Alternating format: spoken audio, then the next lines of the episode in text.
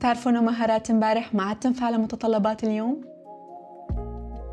مين كان يصدق إنه نقدر نحكي مع شخص بكبسة زر؟ نتسوق من الصين بدون ما نحكي لغتها.